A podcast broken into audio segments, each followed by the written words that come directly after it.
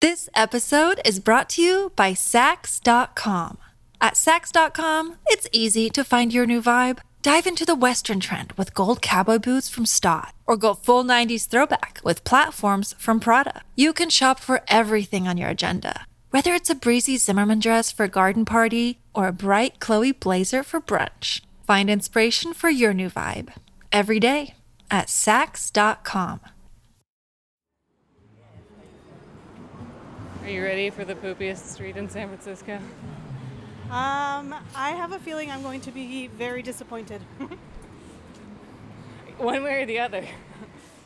That's me and producer Cynthia Lopez heading to Sycamore Street, where city complaint data shows the most reports of human or animal waste in the whole city. Is that poop? Let's investigate more closely. No, that's definitely poop. Why are we on Poop Patrol? Because San Francisco has had, for a long time, a bit of a reputation for having human waste on the streets. And in 2014, the city decided to do something about it.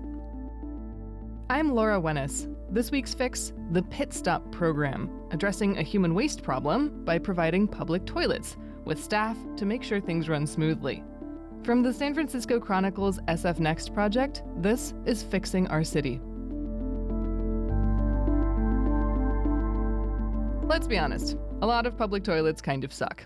And it's not exactly a revolutionary concept to respond to a public urination and defecation problem with bathrooms. San Francisco's innovation was hiring people to make sure the bathrooms are well maintained, but also to be a kind of ambassador. So, what makes a pit stop a pit stop different than other public toilets is that they are staffed. This is Rachel Gordon, spokesperson for the Department of Public Works. That's the department responsible for, among other things, street cleaning.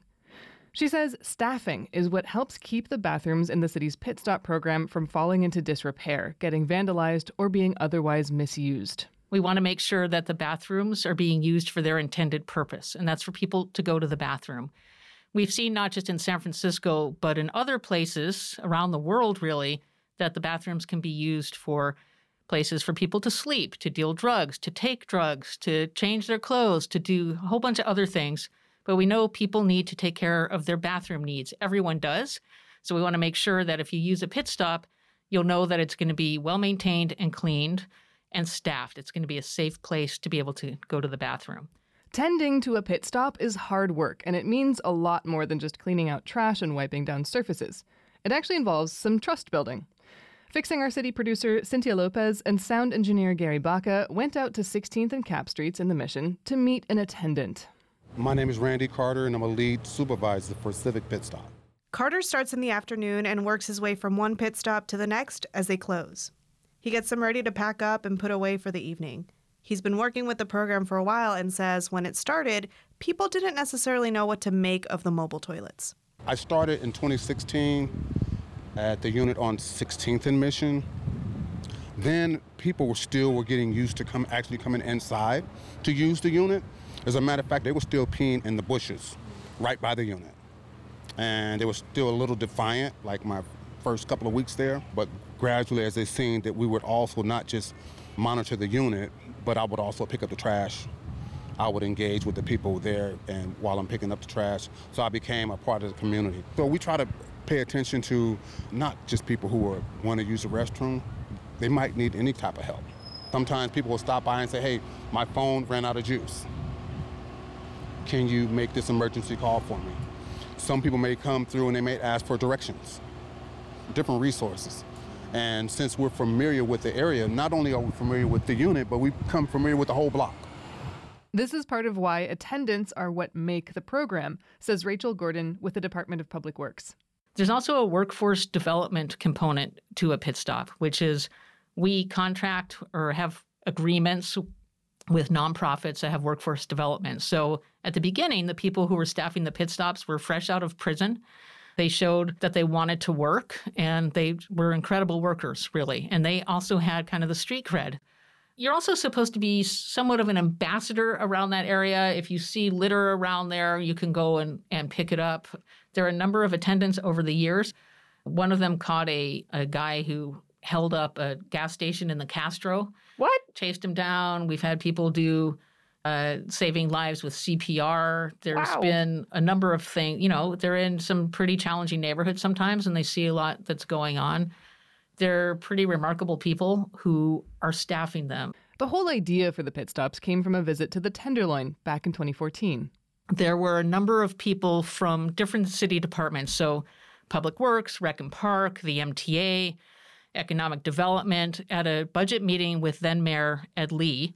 And this one was in the Tenderloin. He was going to different neighborhoods around the city as he was developing his budget to see what the priorities would be.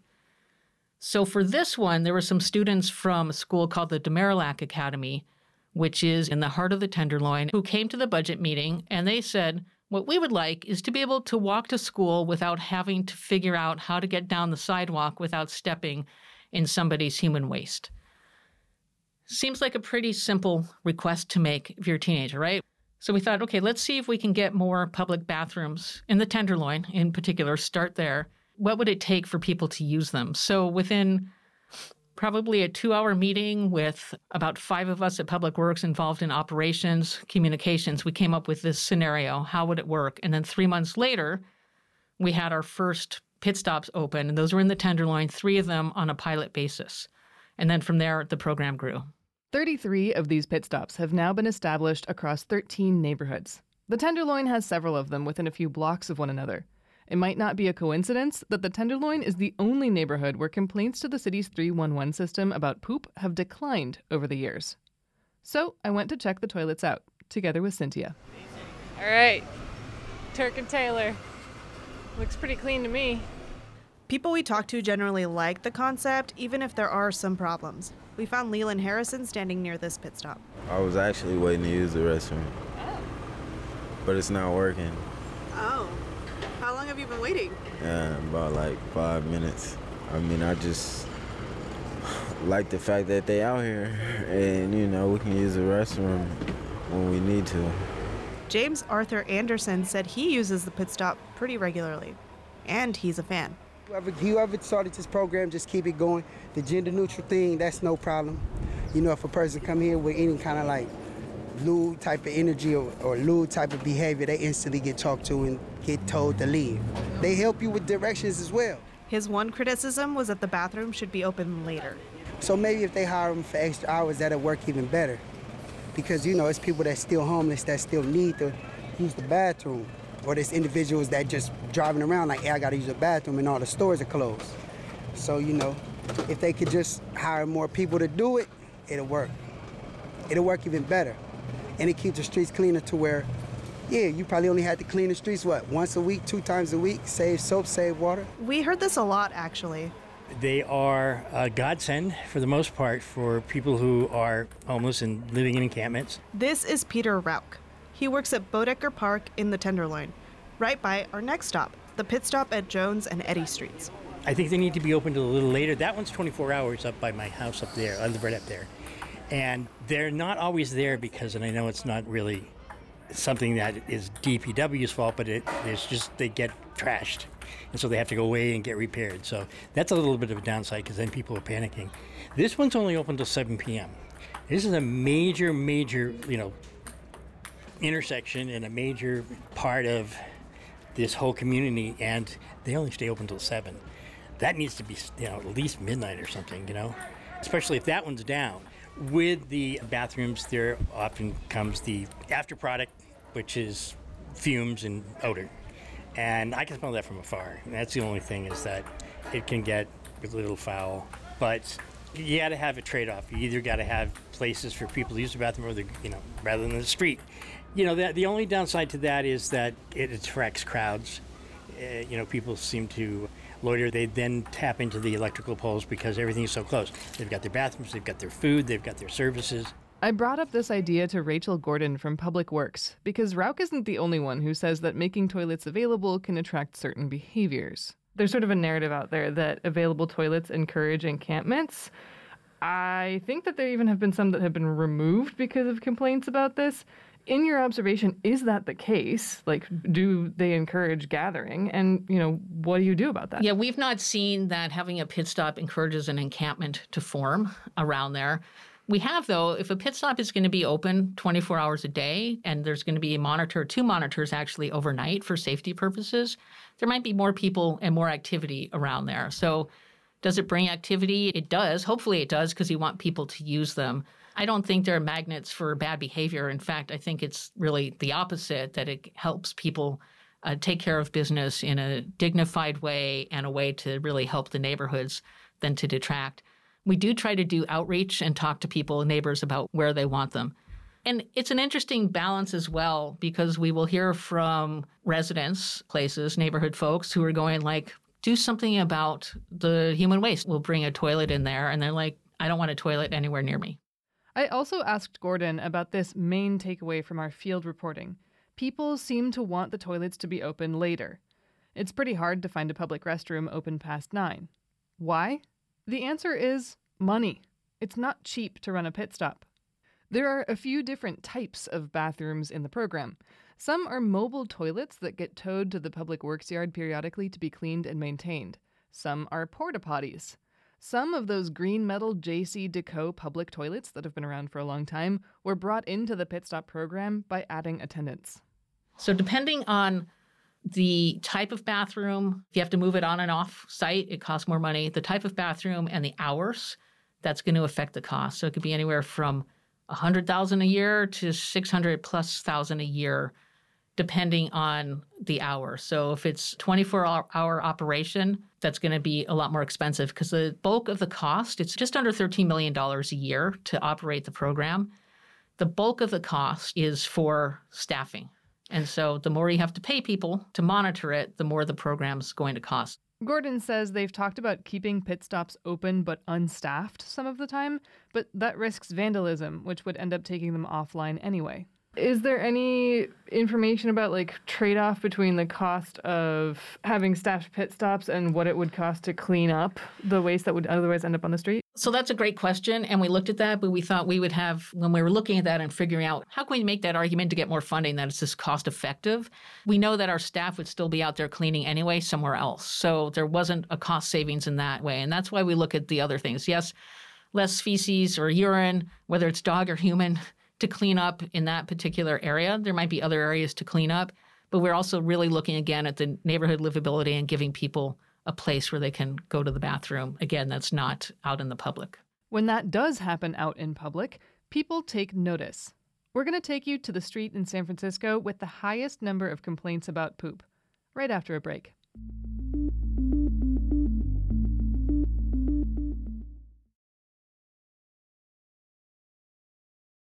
This episode is brought to you by Saks.com.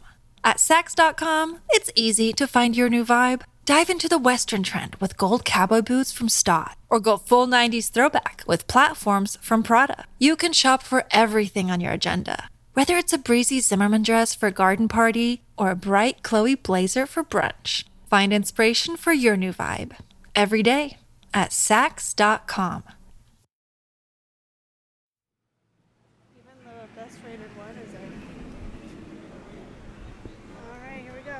Okay. Laura and I are out on Sycamore Street, an alley that intersects with Mission Street near 17th.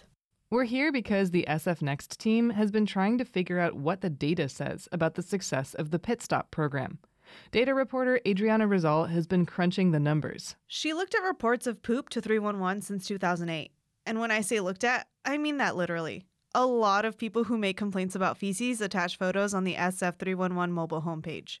She's looked through a lot of poop pictures. You can read her story at sfchronicle.com slash sfnext. One of the things she found was that there's one place that has racked up hundreds of reports, by far the most in San Francisco, and that's here, Sycamore Street near Mission. We wanted to see this for ourselves. Given the number of 311 reports, we were expecting a lot of poop. Instead, Okay, now that is a clean sidewalk. Did we just show up here right after street cleaning? We should check the signs. 8 a.m. to 10 a.m. Thursday. We oh, sure did.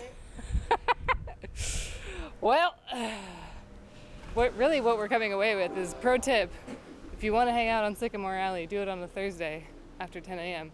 because the streets will be swept. They don't sweep the sidewalks though, and the sidewalks are also suspiciously clean. Oh, there's some poop. Where? Actually, it looks like a hairball. We did find a few clusters of turds. Mostly they were concentrated in those little patches of dirt around trees. We figured this wasn't a representative sample of what you'd normally find since we had showed up right after street cleaning, so we talked to someone who works there. My name is Charlie Note. I'm a bartender in the daytimes. Turns out he knows the street and the poop situation really well. Too well, maybe. So it doesn't surprise me that there's a bunch of shit all over the streets, but the fact that people are actually reporting it and telling the city, "Hey, come clean this up," is like, oh wow, there's they probably are married and have kids and own their own house or something like that. Because 20 years ago when I lived here, you weren't calling anyone to say, "Hey, there's poop on the streets." Our situations, we have a parklet, and then we have parking spaces. People are like, oh, no one can see me doing pooping or peeing in this spot, so they would do that on our side of the street but I would also be like, hey man, there's a tree with a piece of dirt around it. If you're gonna take a pee, do it across the street. Like, where do you want me to go? Like, go across the street, like, like a normal, like in the gutter, like not on what is essentially my restaurant where people are sitting within a few feet from. Note says there's more families living across the street, so you're more likely to have the cops called on you if you go there. And let's be clear getting desperate for a place to relieve yourself is not unique to people who live on the street. We only have one bathroom here. So during brunch and bottomless mimosas, the line gets 30, 40 minutes long sometimes. There's 20 people in line, and I have witnessed all kinds of people, good and bad, not be able to contain themselves inside a building at a restaurant, and then also act like it didn't happen and come back out and sit down and keep hanging out. Right now, the closest pit stop to the bar is a block and a half away at the 16th Street BART station. But there used to be a mobile unit much closer. Note says it helped, but sometimes people just go. Even when there was a pit stop there, you know, 100 feet away from my front door of my bar, there still could be shit 10 feet away from the door of the bar. Because, you know what I mean? Like, then that's more about they just don't want to talk to people. Or maybe it was after midnight and the pit stop wasn't there. But was it necessarily people taking a dump outside the bar? Note says he can tell. Grew up in Indiana with horses, so I've been surrounded by shit my entire life, basically. Any human that takes a dump on the street finds a place to hide and then they leave it there. So that's how I usually know, like, oh, that's probably dog poop. I'm like, no. If it's right and that, like, that's a dog wouldn't poop there. A human poops there, kind of thing. The city's report line 311 does not distinguish between human and animal waste. Why would they? Poop is poop. And if a dog did it, it's still a human who failed to clean it up. Rachel Gordon with the Department of Public Works explained why the origin of poop on the street really isn't important. It doesn't matter because you don't want poop on the sidewalk. We don't do DNA testing of what we find there. Um, but every pit stop you'll see, besides having a toilet for people, we also have dog waste bags that people can pick up for free. We have trash receptacles. We also have needle drop boxes. So we try to kind of consider all the street activity that might be going on out there and try to deal with it. You know, the dog poop issue is a really important issue in San Francisco. During the pandemic, there was a huge rise in people who adopted animals and Oh, adopted yeah. dogs in San Francisco. We hope they pick up after their pets. We also have noticed, and I'll say this personally, I've noticed someone will be walking their dog, but on their cell phone, texting or listening to something, and they're not paying attention to what Rover is doing behind him or her. And so the dog will do its business, and then the person just keeps walking on. Mm-hmm. We are always looking for, in fact, we're just starting to work with our sister agency, Animal Care and Control, to do a new campaign around picking up after your dog. We had one a couple of years ago, pre pandemic, called Do the Right Thing, where we ah. provided, I know, okay, puns are bad, but they, they're kind of fun too. But we, where we give out dog waste bags to businesses. Putting aside the impossible distinction between human and animal waste, the data that the Chronicle parsed shows that 311 reports have been steadily rising over the years. In the Tenderloin, they dropped, likely because there's a high concentration of pit stops there. Also, Rachel Gordon says some neighborhoods tend to use 311 more than others. So we really appreciate 311 data because it really does help inform where we're going to put our resources. But we've also seen with 311 that there are some communities that use 311 more than others. We have seen over the years, and thank goodness, that 311 has expanded its opportunities to contact them. So at first it was calling up.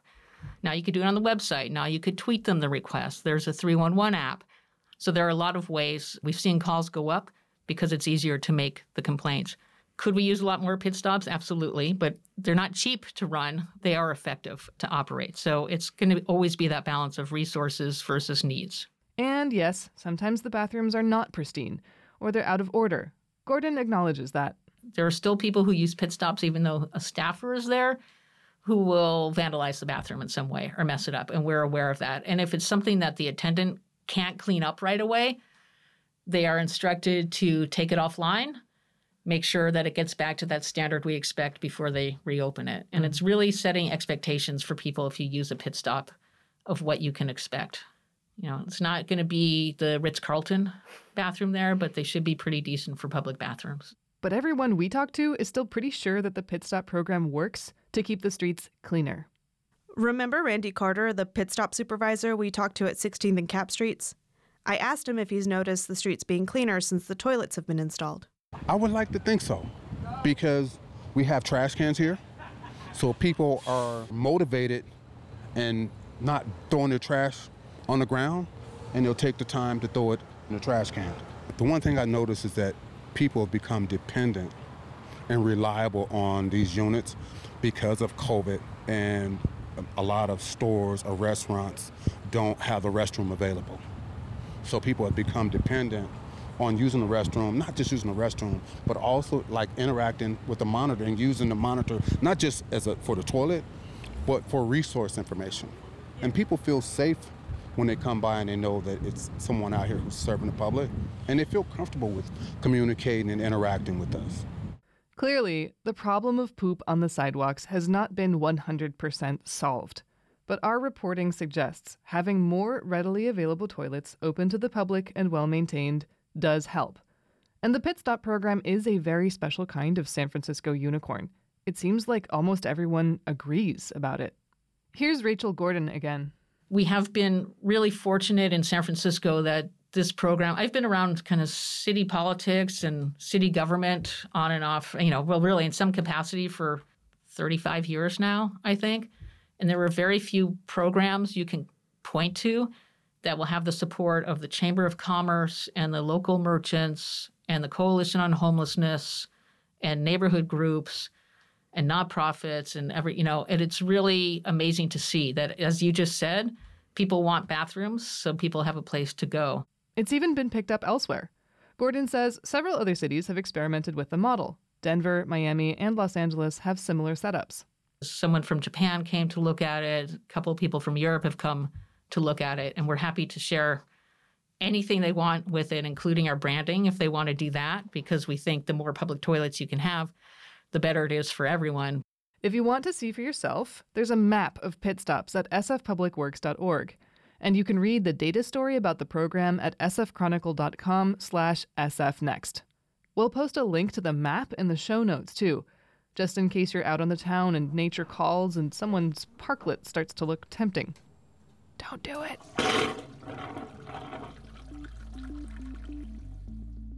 Fixing Our City is part of the San Francisco Chronicle's SF Next project, where we explore how the city will chart its future and address its biggest challenges. And we want to check out your ideas.